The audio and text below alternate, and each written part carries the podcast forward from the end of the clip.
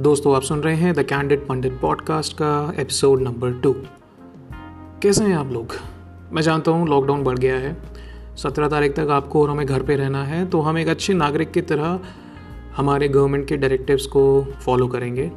Social distancing practice करेंगे, अपने family वालों से लड़ेंगे, झगड़ेंगे कम, अपनी मम्मी पापा की थोड़ी बहुत घर के काम में हेल्प करेंगे और ज़्यादा तला भुना खाना नहीं खाएँगे।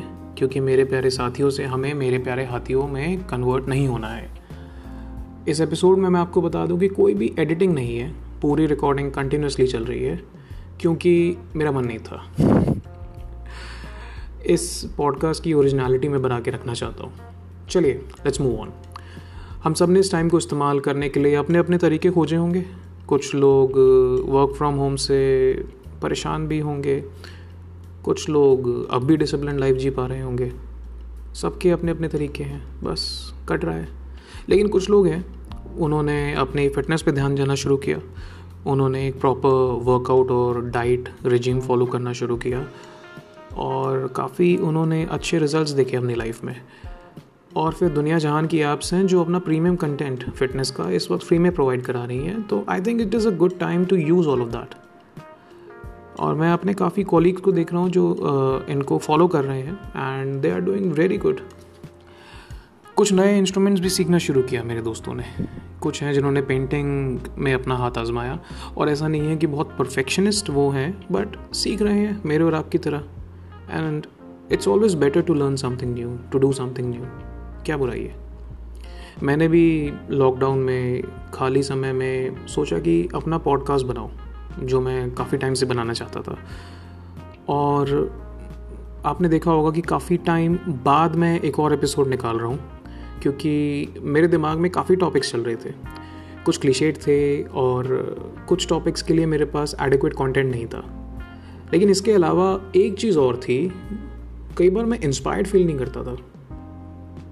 और इसी के ऊपर फिर मैंने सोचा आज का डिस्कशन किया जाए। You can say the topic of this podcast today is inspiration.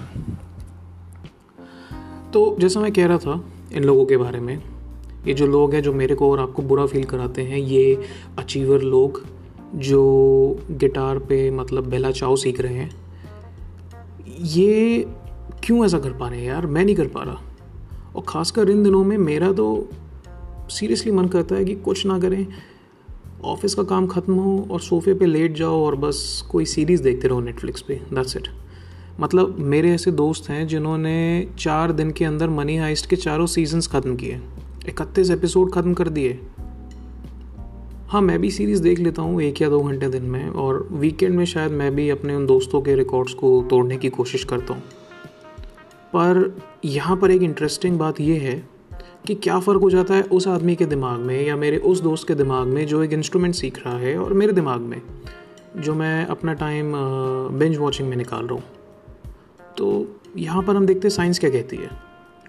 जब आप और मैं मनी हाइस्ट का एक सीज़न देखते हैं और उस पर हुक्ड हो जाते हैं मे बी बिकॉज़ आपको प्रोफेसर पसंद है या नायरोबी पसंद है, सबकी अपनी चॉइस है तो हमारे दिमाग में एक हार्मोन जनरेट होता है जिसका नाम है डोपामीन डोपामीन एक ऐसा हार्मोन है जो आपको प्लेजर देता है और it's a pleasure inducing hormone जब आप जॉइंट फूकते हैं, वैसी सी फीलिंग आती है डोपामीन से और वो फीलिंग कंटिन्यूसली आती रहेगी जब आप एक एपिसोड के बाद दूसरा देखेंगे, तीसरा देखेंगे। तो वो इकतीस एपिसोड बेसिकली इकतीस जॉइंट फूके हैं, उसकी तरह है। अब जॉइंट ख़त्म हुए हैं तो आप नया स्टैश भी लाएँगे, नए ओ पेपर लाएँगे। वो नए स्टैश और ओ पेपर हो जाते हैं आपकी नई सीरीज़ जैसे ऑल्टर्ड कार्बन या फिर फ्रेंड्स के रीरन्स कुछ भी। एक बिंज वॉचर और एक नई चीज़ सीखने वाले आदमी दोनों इस डोपामीन के सेक्रीशन से ही बनते हैं। फ़र्क आता है इस चीज़ से कि वो शुरुआत कैसे करते हैं। आमतौर पे बाहर के लोगों को देखते हैं कि वो हमें इंस्पायर करते हैं। कई आर्टिस्ट सालों तक पेंटिंग नहीं बना पाता क्योंकि उसे अपने आसपास या अपने बाहर को इंस्पिरेशन नहीं मिलती। वहीं कुछ लोग एक सिंपल सा स्केड्यूल बना के एक नॉर्मल लाइफ को एक्स्ट्रा ऑर्डिनरी बना देते हैं।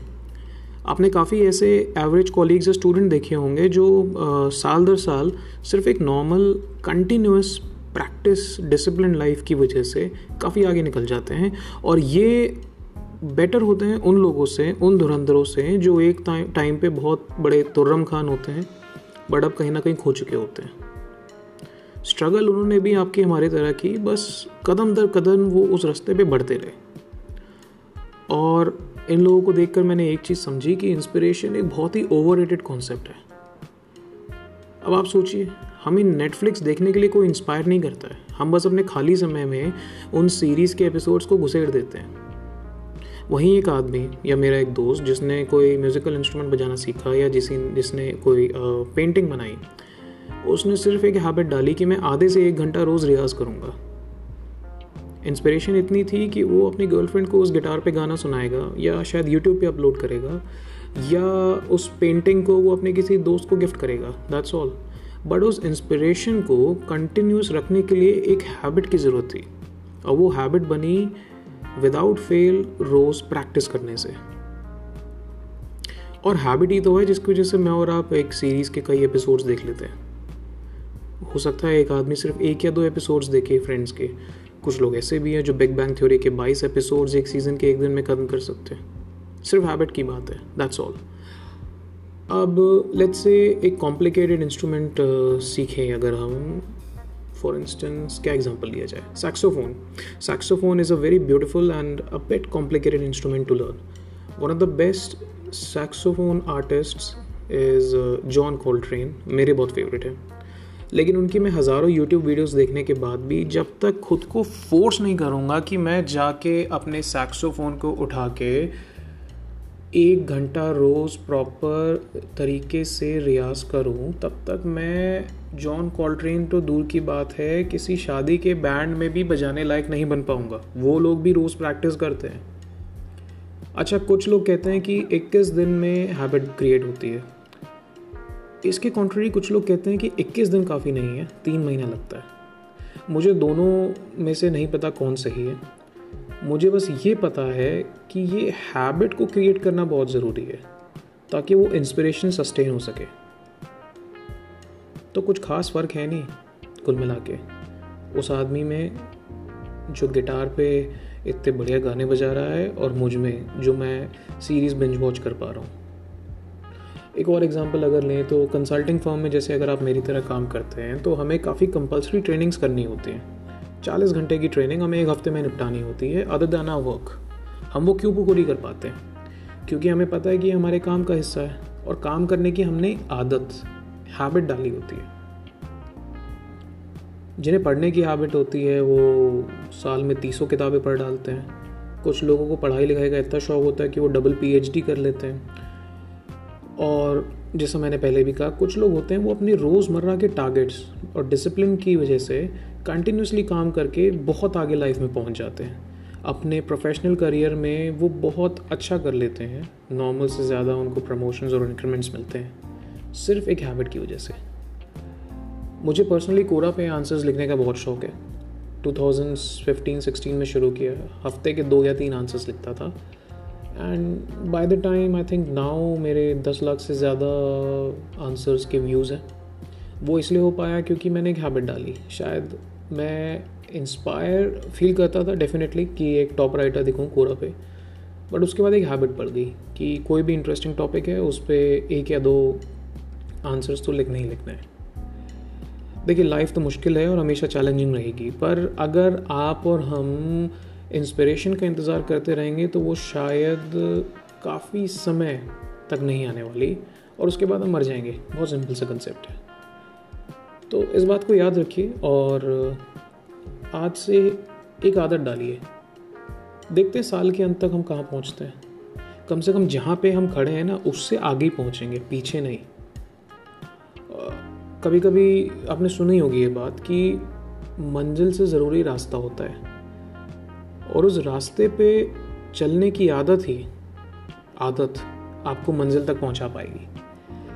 बस इतनी सी बात कहनी थी आपसे मुझे।